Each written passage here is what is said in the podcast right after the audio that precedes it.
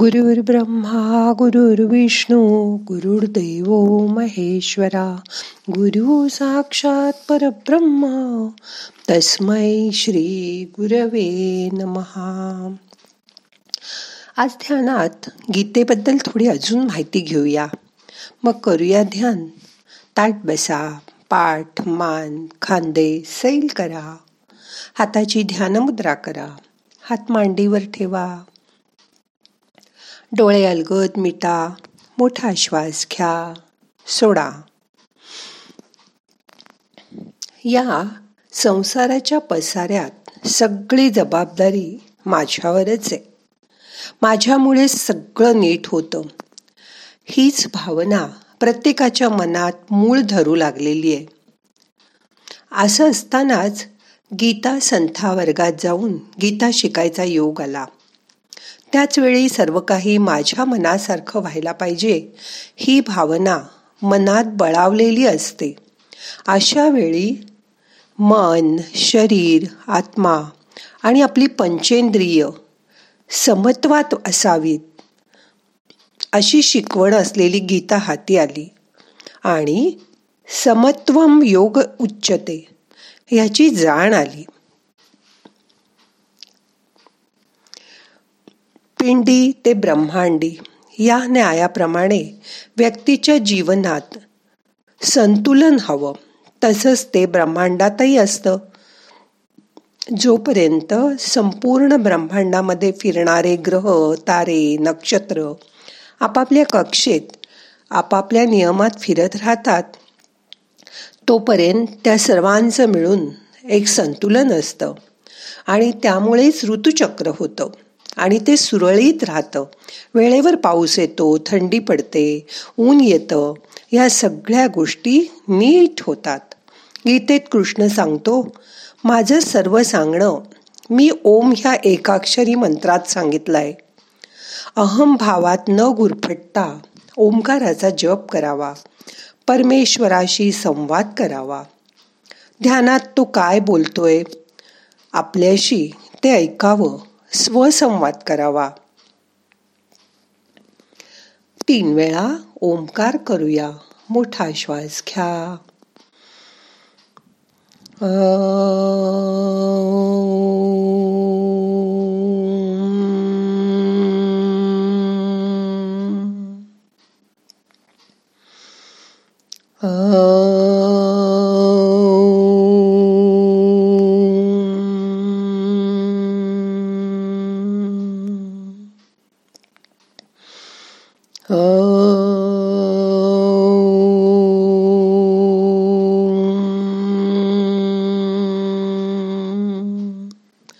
शांत बसा.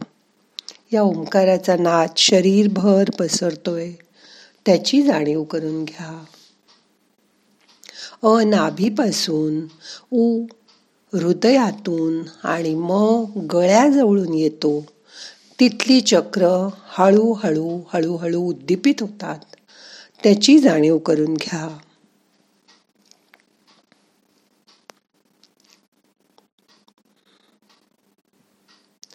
आपल्या शरीरातल्या विणेच्या तारा ओंकारामुळे छेडल्या जातात.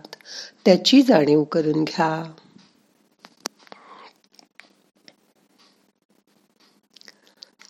यामुळे मन शांत व्हायला मदत होते.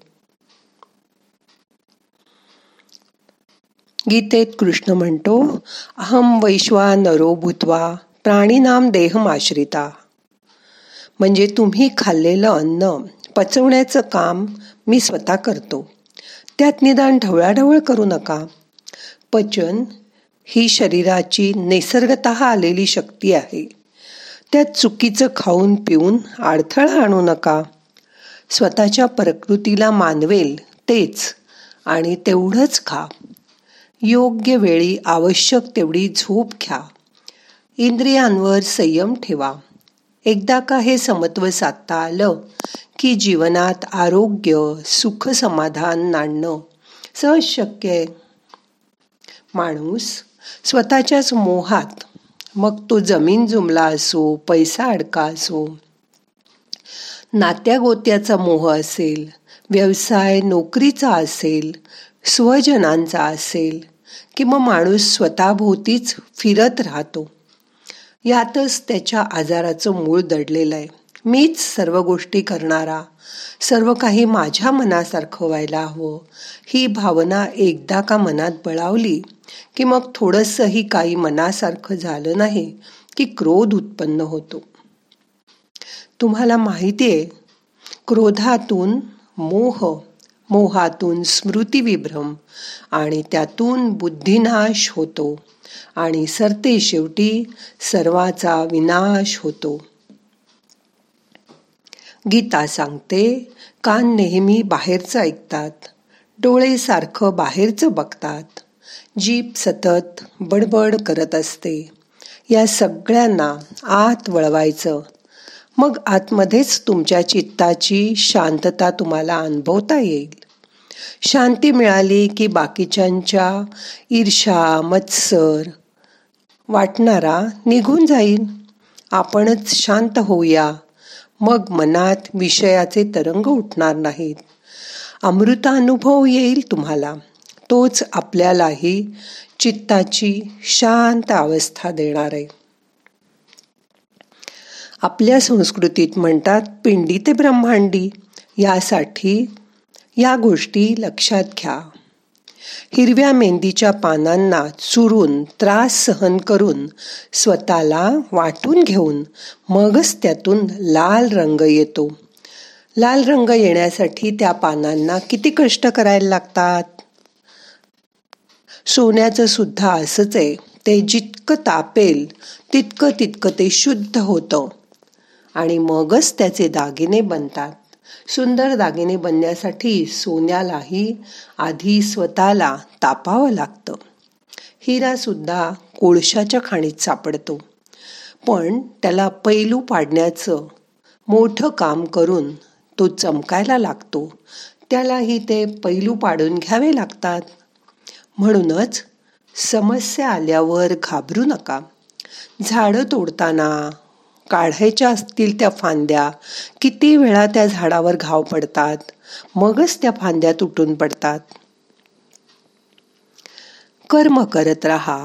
तुम्हाला त्रास झाल्याशिवाय परिश्रम झाल्याशिवाय तुम्ही झळाळून उठणार नाही. लक्ष प्राप्त करताना माणसं कर्तव्य करायला कधी कधी चुकतात. मग ते कसं यशस्वी होणार? जेव्हा तुम्ही यशस्वी होता तेव्हाच तुमचं मन आनंदी होतं. पण जेव्हा तुम्ही अयशस्वी होता तेव्हा मन दुःखात बुडून जातं. पण खरं तर यशस्वी आणि अयशस्वी असं काही नसतंच. त्यावेळची तुमची मनस्थिती कशी असेल त्यावरच ते ठरतं. आपण पराजित होतो तेव्हा आपण पराजय मनाने स्वीकारतो. आणि दुसरा विजयी झाला असं आपण म्हणतो. आपण प्रयत्न सोडू नये व पराजय कधीही मान्य करू नये. पाणी इतकं लवचिक असतं पण ते कठीण दगडाला भोग पाडू शकतं. सतत दगडावर पाणी पडत राहिलं तर दगडसुद्धा झिजतो. पाण्यासारखं आपणही कायम प्रवाही राहायला हवं. काही लोक शिखराच्या टोकावर पोचतात पण त्यांचं मन अस्वस्थच असतं. असं का? तर नुसतं वरवर जाऊ नका. स्वतःची शांती भंग करू नका. पण परिश्रम करणं सोडू नका. शांत राहून सतत परिश्रम करा कष्ट करा. मग आपोआप तुम्ही यशस्वीतेचे शिखर सर कराल.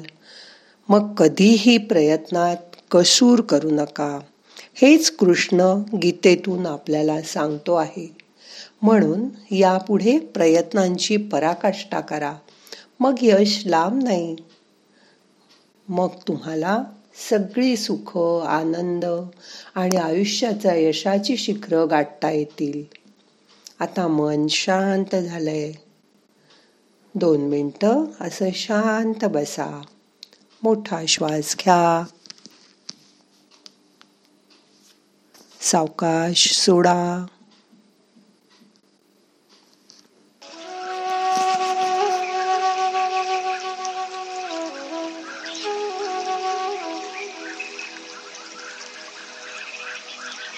Mm-hmm.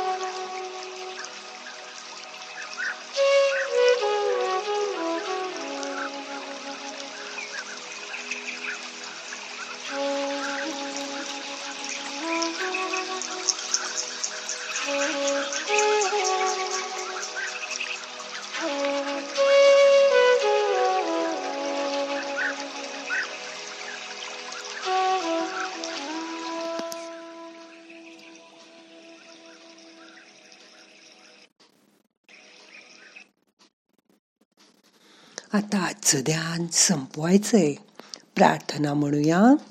ना हम करता हरि करता हरि करता हि केवलम. ओम शांती शांती शांती.